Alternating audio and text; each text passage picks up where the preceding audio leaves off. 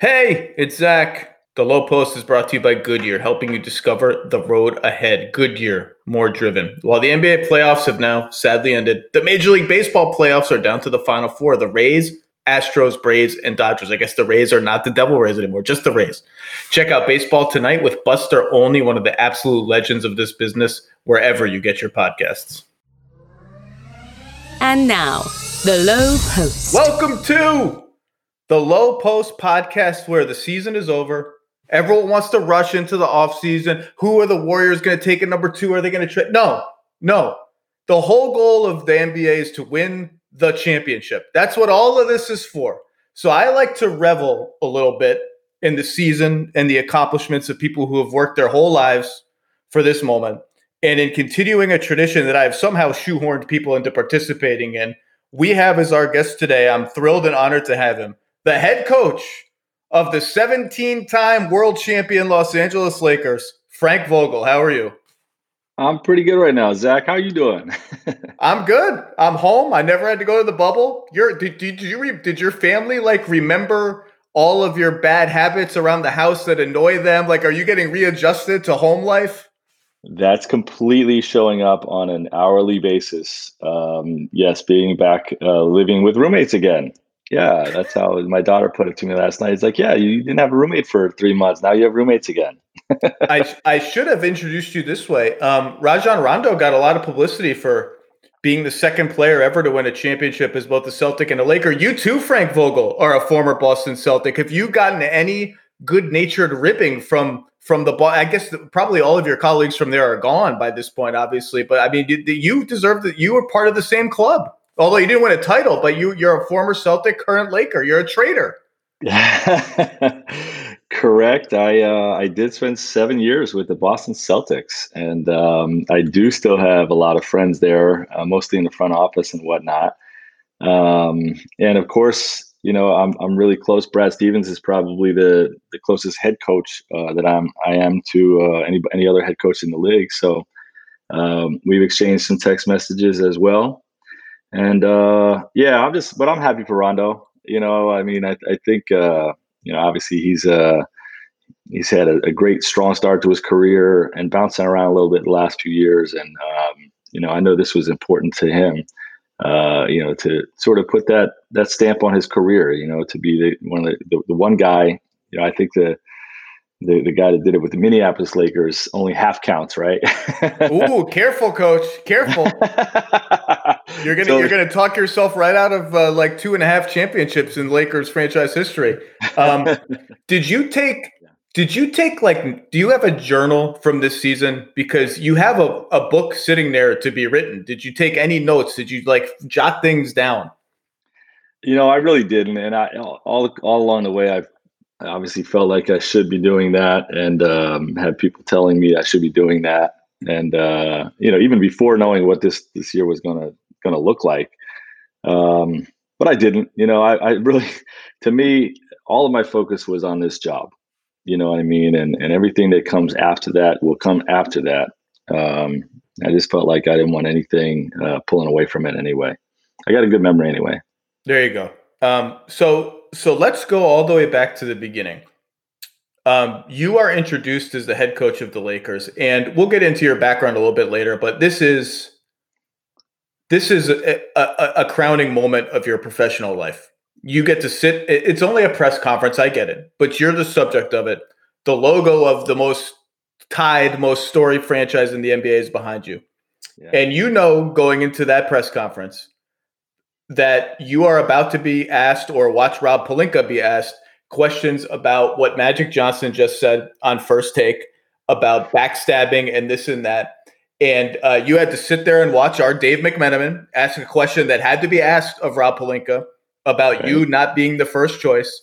And so I wonder, did you guys huddle up before that and say, here's how we're going to handle the Magic questions? And did you, I watched it yesterday, your facial expression, just calm, just no reaction to any of the questions, just sip some water. Did you just have to focus on I'm gonna let Rob handle this, I'm not gonna roll my eyes, I'm not gonna make a face? Were you just primed for that? I felt like that was really the only approach to have. you know, I knew it was going to be directed at Rob. And for me, that was, you know, I felt bad. Everyone said they felt bad for me. I felt bad for Rob, you know, to have that attention in to press conference for the head coach. But for me, it was just, you know, I was impressed with how Rob handled it. I thought he handled it with class and dignity. And, you know, I just quietly waited my turn. And when the questions came from me, I knew, hey, at the end of the day, I got about half as many questions as I normally would have gotten. So that was just fine with me. Did you and Rob watch the Magic interview together? Like, where were you when that was happening? Yeah, I was just, you know, either on the way to the office or preparing for, you know, for the press conference when it was brought to my attention that all of that stuff was said. So I didn't watch it. You know, it was just brought to my attention that stuff was said, and we just kind of huddled up, and Rob was like, you know, I'm going to get all these questions. If you get asked, just, you know, say you're focused on, you know, your role here and don't really have anything else to say, you know, about that. And I didn't really have anything else to say about that, you know, other than, you know, what I felt was the truth was that there was a massive perception that there was dysfunctionality within the Lakers organization. And, you know, from the time I'd gotten there, everybody seemed pretty well connected and like, you know, we're heading in the right direction. So I did feel like it was, you know, drastically different on the outside than on the inside. It's wild to watch that press conference again, because it's a really long time ago in like normal NBA season time, obviously, right. Longer than it would be normally. And you're sitting there talking about how LeBron fits with Lonzo Ball and Brandon Ingram. We have these young guys, and someone asked you like, well, you know, LeBron and young guys, is that going to be a dynamic that really works? And you answered very well. So my question is, that's in May 2019. Two months later, the Los Angeles Lakers trade almost all those guys for Anthony Davis. Did Anthony Davis's name come up in the job interview process? It did not. You know, it was about, you know, coaching the young guys. You know, I think they said something along the lines of, you know, we're always going to try to improve our team. But we have a lot of the young guys that we believe in, and, you know, we have to get healthy, and, you know, we have to sort of bridge the gap between, you know, LeBron's years in the league and his stature and the young guys. Coming together, and you know, that there's got to be a high level of accountability. You know, that was the big thing. But there was no mention of Anthony Davis. Obviously, you know, there was a lot of rumors. There was a lot talked about leading into that publicly.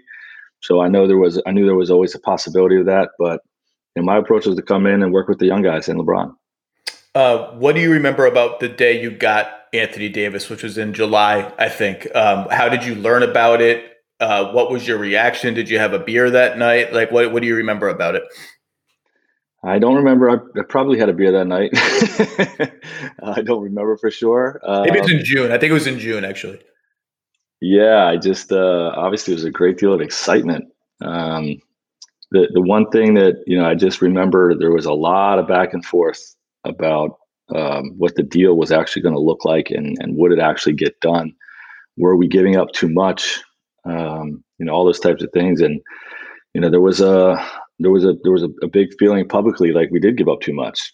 But internally, we valued all the pieces that we had. You know, all three of the young players we had are really good players. Brandon Ingram goes and becomes an all-star this year. So there was a little bit of how, you know, did we give up too much? But, you know, you get Anthony Davis, like, top five player in the world, you know, a potential MVP candidate every year. And to me and to Rob and our whole organization, it's like, you just do what you have to do to get that guy. And just overwhelming excitement that we were able to get it done, and strong belief in what we could accomplish. It just now at that point turned our focus to what's the rest of the roster going to look like. I should have rewatched the lottery when the Lakers move up from number 11 to number 4, which is an underrated moment in the Anthony Davis pursuit. Were you on the podium? I don't think you were, right? No. So you're home? There. Yep. What do you have any superstitions? Are you pacing while you watch it? Do you have any good luck charms? What's your lottery routine?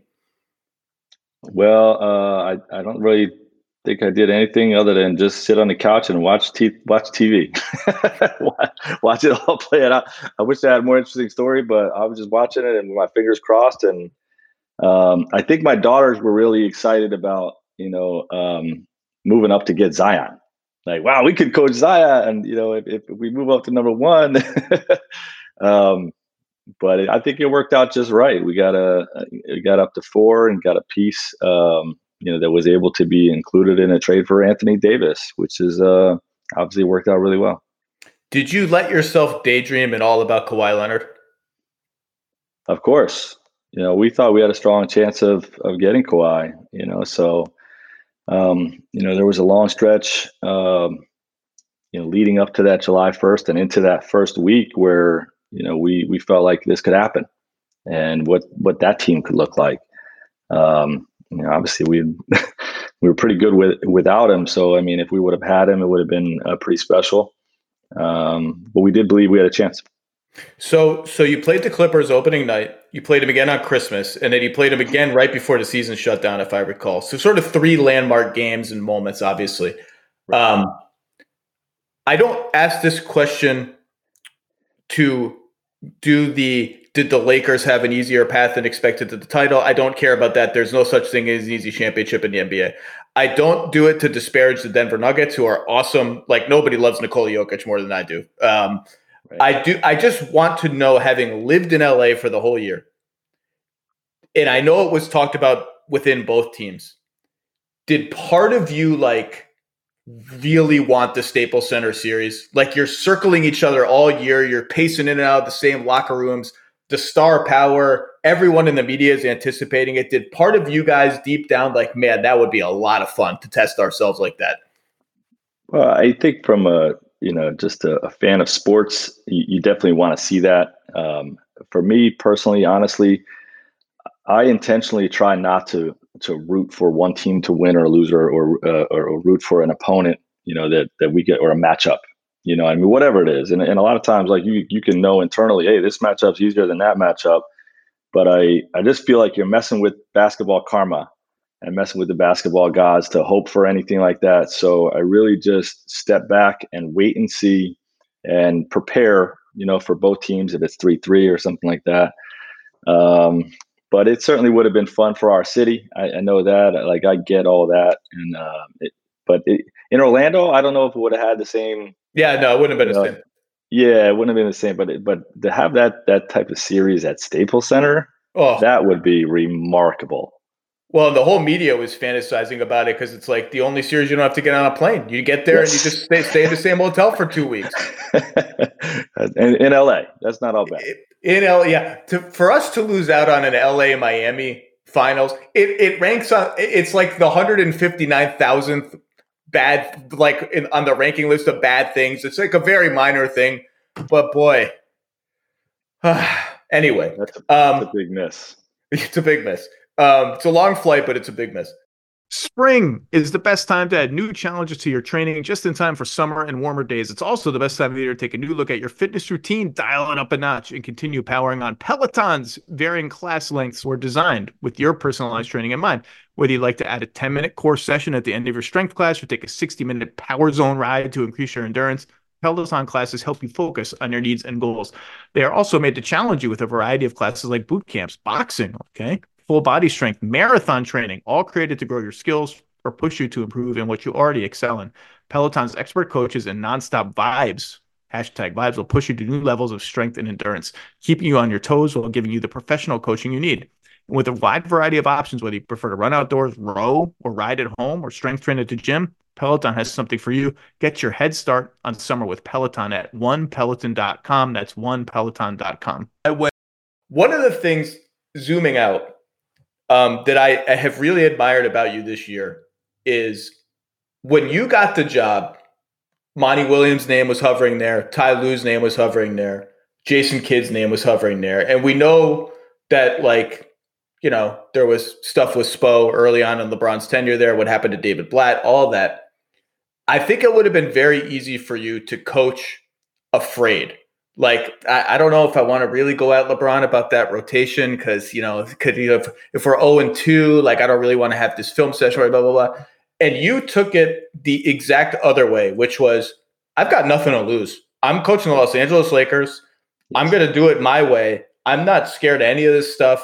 And I wonder if you could talk about, was that an easy, is that just your mindset overall? Was that just, did you have to even think about that? Or is that just the way you're wired after your sort of unlikely rise up to this level? Because I do think a lot of coaches would have been coaching not to get fired or coaching a little bit scared, and you did not. Yeah, and I think it has to do with where people are in their lives and whatnot. And, you know, my family having moved around a lot and this being my third head coaching job, you know, I really just I wanted to go for it. You know what I mean? I wanted to just lay it all out there and be unafraid and, you know, really coach my way, you know, because a lot of times you get coaching jobs in the NBA and, you know, you want to bend, you know, to appease your front office. You're going to bend to appease your players. And, you know, sometimes you don't always get to coach your way for various reasons. You want the job security. You want to not have to move your family, all these types of things. And, you know, my family and I had been through a lot. So I was going to do it my way and, you know, live with the results, you know, and if that meant that it didn't work out and, you know, we could, you know, go back to either Indiana or Florida or wherever we were going to be as a family. You know, I could live with that, but this was going to be a situation where, you know, I didn't call a bunch of people asking what LeBron James was like, you know, what Anthony Davis was like. You know, I said, you know what, I know what I'm doing. I got a strong belief. I've really studied the game over the last few years and how it's transitioned from the modern NBA on both sides of the ball. And I believed in my plan. So I definitely wanted to have a go for it mindset with this year's team, with this season. It's interesting you mentioned that you didn't call, because I was reading a previous interview you did early in the season when you said people had asked you, have you called Luke Walton? Have you called Erik Spoelstra just to get some intel, some background? How did it work? And you said, actually, no, I don't want to do that. I want to go in. I want to go in fresh. Is that with is that just, how did you make that decision? Because I think that's very interesting. Most coaches would have gone, like, everyone wants information. You know what I mean? Yeah. And I think when a lot of that stuff isn't documented, you know, it's always beneficial if you don't have familiarity with a player, call a college coach or something like that. I think that's always beneficial. But LeBron in particular was such a iconic figure. And, you know, the bumps in his road with some of his former coaches were well documented. You know, to me, diving into those, you know, posed a risk of tainting my perception of the situation, of the relationship. I just wanted to start fresh with a blank canvas with he and I. You know, obviously haven't competed against each other, but beginning a relationship anew. And I didn't want to have anybody else, you know, sway my perceptions of how it was going to play out. So, you know, I was happy I did that, and you know, the season went really well for us. I think it did. I want to go back to the beginning of your career because I think people know that what has happened to you is improbable on some level, although you've earned it. It's your work that has done it. But I've read many accounts of your carving out a job for yourself at Kentucky under Rick Pitino. Okay, so I've read many different accounts of this in the mid-90s. My favorite one goes like this, and I really hope this is basically how it is. You send Rick Pitino a bunch of letters, basically like probably handwritten letters or typed, I don't know, handwritten or typed. Yeah. Dear coach, like any job, I wanted to, you're playing Division III at that point. Like, I want to be a coach, any job. No one ever answers your letters. You get no reply. This is the account that I want to be true. Okay, so let me just speak it, and then you can tell me what's true. You then, having gone all this time without getting a reply, go to some Nike camp or whatever camp where you know he's going to be, and you like orchestrate. Coach Pitino, wild to bump into you. I'm the guy who wrote you 1,000 letters that your secretary probably threw in the trash, and Rick and Jim O'Brien, I guess, maybe is there too, sort of gives you hey, Frank, nice to meet you. If you're ever in Kentucky, look us up. and you take that as a personal invitation to get in the car and move your entire life to Kentucky and be like, well, you told me if I was in town to look you up. Is that what happened, really? Pretty much. I did receive letters from the University of Kentucky, from Rick Pitino, just a form letter. Thank you for your interest. We don't have anything. So I was getting letters back. I knew it wasn't him. It was probably secretary. But I did go to try to work five-star basketball camp with the sole purpose of trying to meet Rick Pitino and get in front of him and talk to him, because I didn't think the letters were actually getting through to him. And obviously it's not hard to wasn't easy to work five-star. They don't just allow anybody; you have to be invited there as well. So I had to write some letters to get in there. When I got there, the camp director, Howard Garfinkel, introduced me to Coach Pitino when he came to recruit, which I knew he would come to recruit, and was able to just tell him what I was trying to do, that I had written letters to try to be equipment manager, walk on, whatever I could do. But I felt like I could help him. And, that's something I try to tell young aspiring coaches, that you don't want to beg for an opportunity. You want to sell how you can help that coaching staff. And, Rick, he did say, like you just said, well, if you decide to come down and we can help you in any way, look us up. And yes, I said, that's enough. I was just looking for any little crack in the door.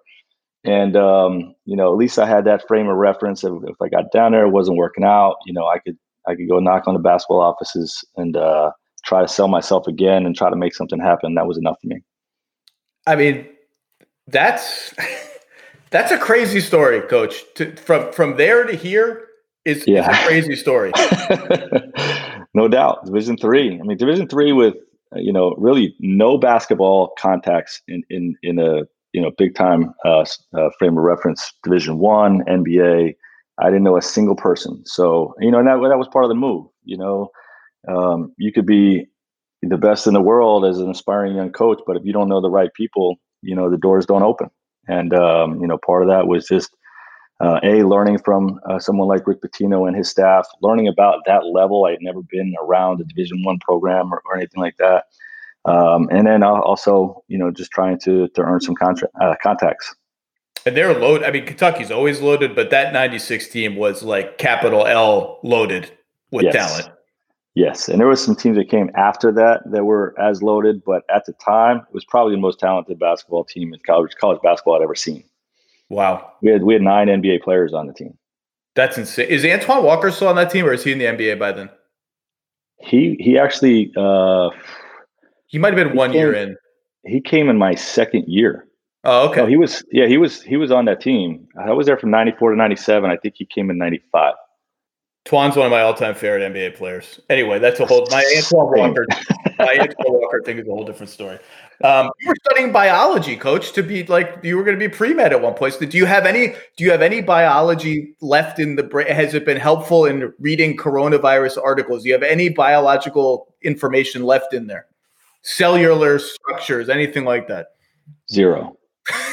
Nothing. I have a 4-year, I have a degree in biology. I wanted to be a doctor, I thought. And then when I did 2 years of pre-med, when I first got to college, I was working round the clock to get the grades, and I was under a 3.0, and I knew I wasn't getting into med school, and I felt like I was giving it my all, and just wasn't as passionate about it as I was with basketball. And, did you get to organic chemistry? I got through organic chemistry with a very low grade, but I did get through. That's the killer. That's the one that... Yeah, 1 and 2. But the upper level classes, those are the ones that were just stupid hard, like incredibly, ridiculously hard. Histology, I forget what all of them were, microbiology,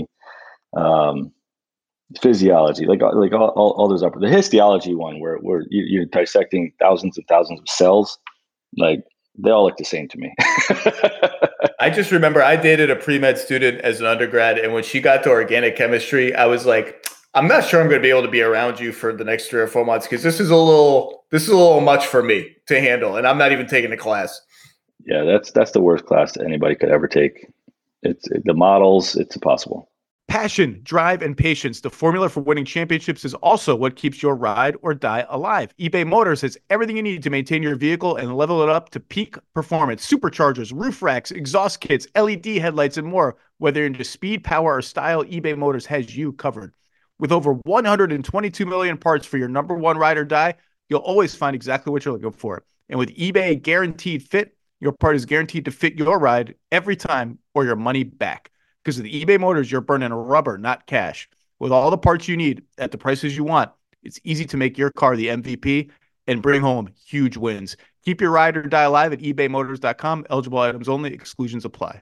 Who was the first phone call that you made after you guys won the title the other night? The first outgoing call. Who's your first call? Man, well, I called my wife, Jen, from the locker room. You know, she was at the game. She was up across the way, you know, not like on our side in the bubble, but where the media was.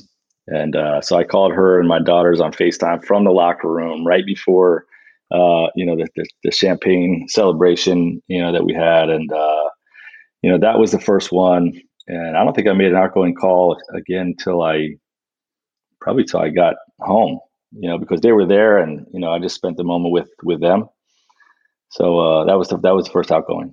But could they come to the celebration afterwards? Yeah, they couldn't come down in the court or the locker room or anything, but they could go to the hotel again, not in the rooms in the hotel, but to the restaurant they had on the lake. So they allowed them to go to the party, and I was able to see them for the first time. I got running hugs from my daughters, a moment I'll never forget. I got it on video. I think I was trying to video as they were jumping on me and stuff. And man, what a moment! What's the first incoming call that you actually took? Because your phone just must be going absolutely bonkers. It's probably still going bonkers. But what's the one that you saw flash? And was like, I actually got to take this one. Well, George Hill FaceTimed me that night, like while I was at the party and everything, and I did not pick up. And you know, again, I didn't get any incoming. Incoming one. John Calipari called me too. Again, when I didn't even see that red ring during the party and everything. But then George called me again. He FaceTimed me again from Greece. I guess he's over in Greece, and he was like, "Yeah, but I knew that if you didn't pick up a second time, like we were gonna be done." So I'm glad I picked up. He wanted to congratulate me and just talk about how happy he was for me. So that was the second one. And I talked. Have you heard from Coach Pitino yet? Over text. Yep. Okay. Yeah, over text. Super proud, and I've heard from just about everybody. I asked every coach that's come on after this moment this question, and I found it's there is usually a good answer to it. The party's going on. It's just your team and the loved ones, right? Everyone else is shut out of it, which is the way it should be. And people are all going around the room, milling around, talking to each other. I just wonder, is there a conversation that you had that you're going to take? I mean, obviously there are a lot of them, but was there one that maybe it surprised you, the depth of it, or something that someone said to you, whether it's a player, a coach, or Genie, or whoever, that you are going to take with you for a long time as like a real flashbulb memory of that night? You know, obviously, like you said, there's a lot of conversations like that. I think the one that comes to mind most is with Rajon Rondo, you know, and we both just sort of reflected back on the first phone call that we made after Kawhi signed with the Clippers. And it was like, okay, we got all this cap space saved for him. Now we got to go use it and fill out the rest of our roster. We put together the rest of our roster in about 3 hours. And, you know, a lot of that day was about me getting on the phone with DeMarcus Cousins and with Rajon Rondo and with Danny Green and, you know, guys like that and JaVale McGee and just making sure they felt good about their role of what they were coming. You know, they obviously you know, wanted to be here. They wanted to play with LeBron and have this opportunity with AD, but they wanted to make sure it looked and felt right. And, you know, I told him at that point that there's maybe no coach in the NBA that's a bigger fan of Rajon Rondo than I am. And so he took a moment, to just, you know, thank me for believing in him. And when that, to me, that's like one of the best moments as a coach is when you show confidence or belief in someone. And KCP and I had a similar conversation, you know, because he was being highly criticized early in the season. When you show confidence and belief in someone and they reward you with great play and it ends up in this situation leading to a championship, that's just special and something I'll never forget. And that's, you know, above all else, like that's what you do this job for, you know, for those types of moments. Speaking of stuff you'll never forget, what are the memories you'll always take from you from what has to be the most bizarre road trip in the history of the NBA, which is the Lakers and the Nets preseason trip to China?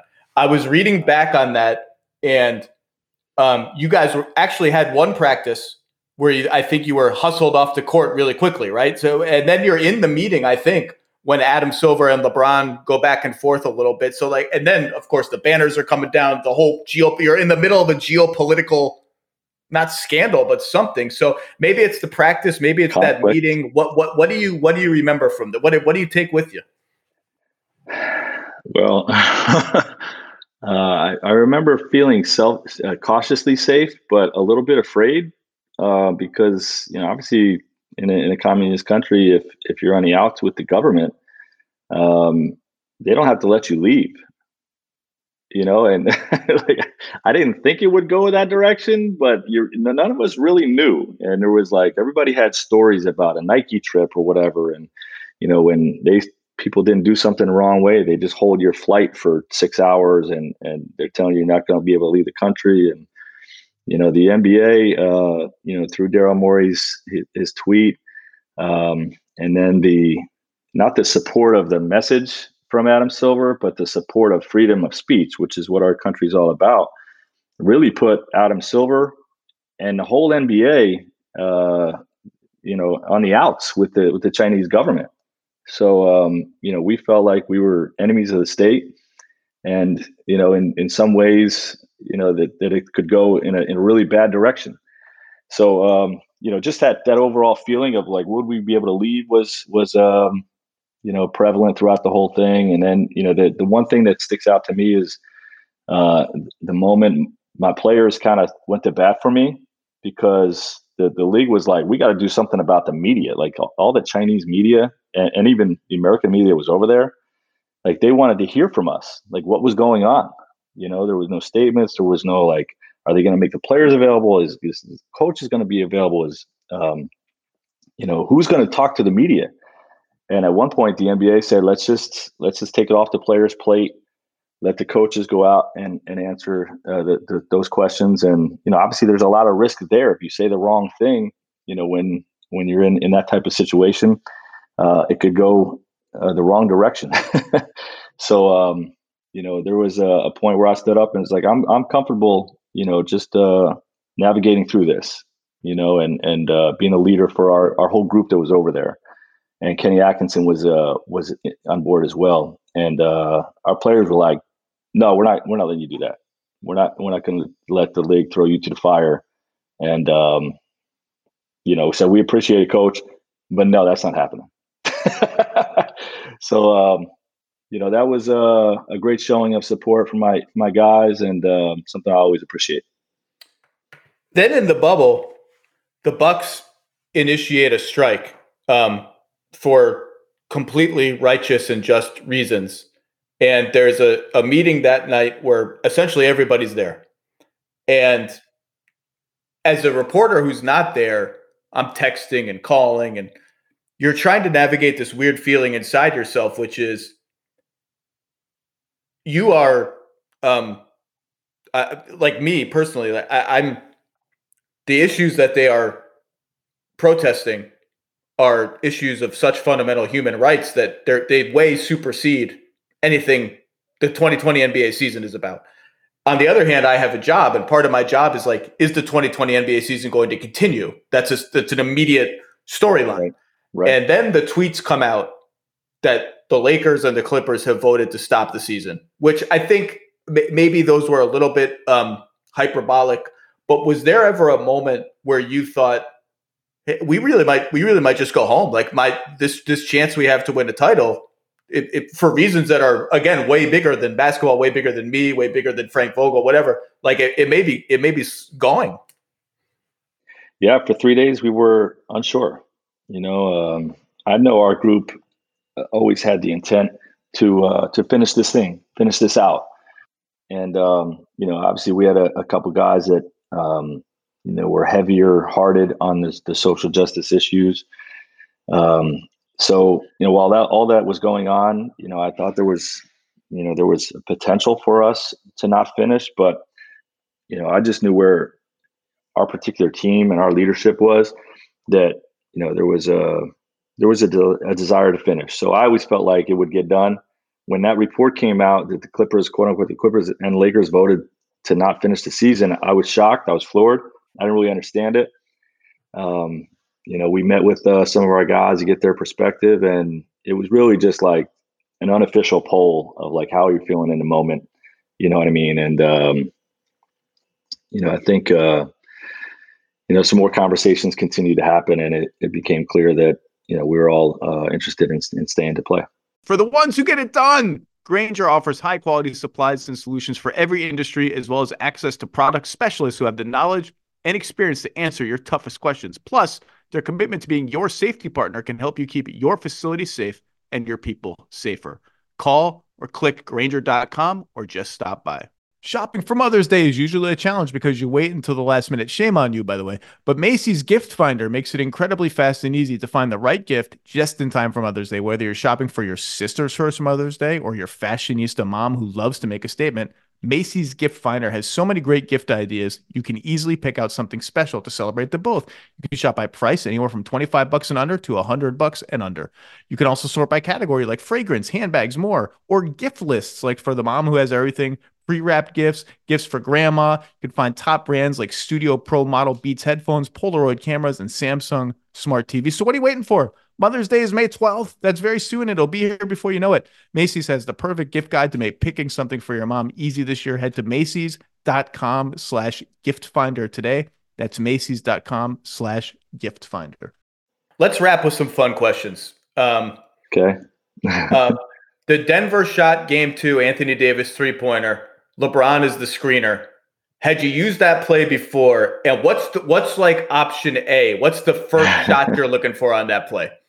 Option A is for LeBron to break open for a catch and shoot.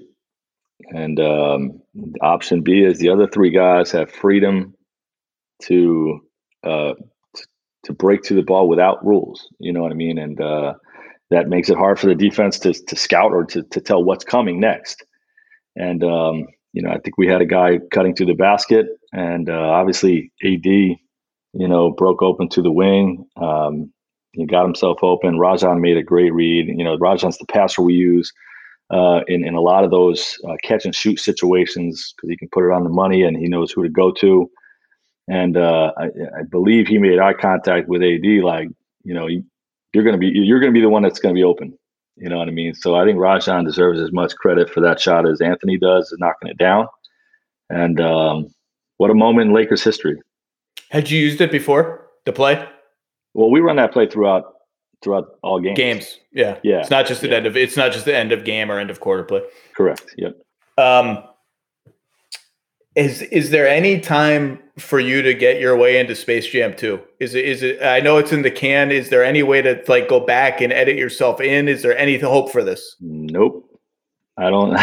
I'm not asked. I'm not really interested. If I was asked, I would do whatever they wanted. But I've not tried to pursue that at all. Well, try, Coach. It's Space Jam 2. Well, basketball coach. Okay, fine. I was texting with a couple of your players yesterday, and one of them, who shall remain nameless, said, ask Coach about somehow using the late 90s Eddie Murphy, Martin Lawrence comedy Life, which I have not seen, as part of like a film session or a game planning tool. So now I got to see this movie. And what is the connect? How did you possibly connect this to an NBA game? Okay, so I'll try to keep this as a short story. First of all, I didn't see the movie either. I've not seen this movie. But my former assistant coach, Popeye Jones, every time he would see someone, one of our video guys dressed up, you know, he would say, where you think you're going? Like, where the hell you think you're going? And I'm like, what is that from? You know, it was just from the Eddie Murphy movie Life. You know, it's from that movie. So from a basketball standpoint, every time, you know, we always try to have like little fun phrases for executing principles on the floor. So to me, every time somebody contained the basketball, like a driver is trying to get by you to his right and you contain him, and he tries to get by you to his left and you contain him, and he just can't get by you. So like for some reason, Popeye's voice kept popping into my head saying, where the hell you think you're going? You know what I mean? So I wanted our containment defenders to have that mindset that, you know, every time somebody's trying to drive past you, like you just got to look at them, where you think you're going? So we started splicing that into our positive defensive tapes. Love it. Love it. I don't know what the movie's about, but now I want to see it. And Old School was involved at some point too, which is a movie I have seen. It is a little more recent than Life. Old School's got a lot of iconic comedy scenes. Tell me which one is in there. Yeah, and it was during the finals we used that, which is, you know, you don't really think you're going to be using levity in your film sessions during the finals, but everybody thinks the most, you know, the best scene in Old School is either the Frank the Tank scene or the streaking scene, but they're wrong. The best scene in that movie is the dart scene. You remember the dart scene? That is a great scene. Where he shoots a tranquilizer dart in his neck. Stifler is in there from American Pie. Yes. And so like our bench was so nuts throughout the whole playoff run. Like the celebrations, the jumping out on the court, they're doing the goggles. Like the refs every game telling me like, these guys got to get back on the bench. Like this is out of control. So, you know, there was a little dust up and I wanted to sell the message that, you know, you could get suspended. You know, if there's an altercation, you guys are out there. Like you guys are crazy. I like that, but let's make sure you guys are back. So, you know, that's the scene that came to my mind when Will Ferrell's got a dart in his neck and he's looking at the other guy who goes, man, I like you. You're crazy. So I said, this is my message to you guys. I love the energy. I love you guys, but you're crazy. And you need to kind of get it under control. I love it. That is a great scene. They do that scene is filmed very well, the slow-mo, and then he falls into the pool. And what song is playing when he falls into the pool? Whatever the Hello Darkness, My Old Friend song is playing when he falls into the pool. Right. I love it. All right, Coach. And I also heard rap lyrics, ludicrous lyrics. Is this true? Yeah, B. Shaw brought that to my system in Indiana because, you know, with post spacing, like as the cutter goes, like the next man has to be on the wheel. Like you're all connected, you know. So he used to say, "Hey, this is how post spacing is. When you break to the wing, the next guy's got to break too." It's like the Ludacris song. When I move, you move, just like that. So that's what we said. Like, okay, this guy broke to, you know, this guy cut to the basket. So when he moves, you move. And every time I say that, I'm like, just like that. Great stuff, yeah. Coach. Last question. We can't celebrate things normally right now, obviously. Do you have any plans to celebrate this? Like, I don't know if you can have some friends come over to your house, like have a little socially distanced beer or something. Is there any, or maybe you have some sort of secluded vacation planned for your families or anything you can do to sort of mark this moment that would be special to you? We're trying to figure that out. You know, I think trying to get on maybe some Zoom calls, you know, like we did over the hiatus, what they call the Zoom happy hour type of deals. You know, I think there's going to be an opportunity to connect with some of my friends back in Boston, back in Florida, back in Indiana, family members from Jersey, you know, just doing some things like that. We're having some drinks over Zoom, unfortunately. Best we can do. Make the best of it, right? Make the best of it. Well, that's what you've done your whole career. You know, I remember when Jim O'Brien got fired and you got promoted, there was this collective sense of like, wait, who? Like what that Frank who? and you just rolled with it and you keep rolling with it. And this is super well-deserved. And it's nothing but hard work and humanity. And obviously great talent on your team that's a prerequisite to winning the championship, no matter who the coach is. But I'm thrilled for you, and it's well-deserved. And just thank you for coming on and giving us a little time and perspective on what this one-of-a-kind season has been like for you. Happy to do it, Zach, and I really appreciate all your support over the years, man. Appreciate it. Coach, have a great summer. Get some family time, and we will talk to you whenever. I don't know. We'll talk to you at some point. Thanks, Coach. Look forward to it. Take care.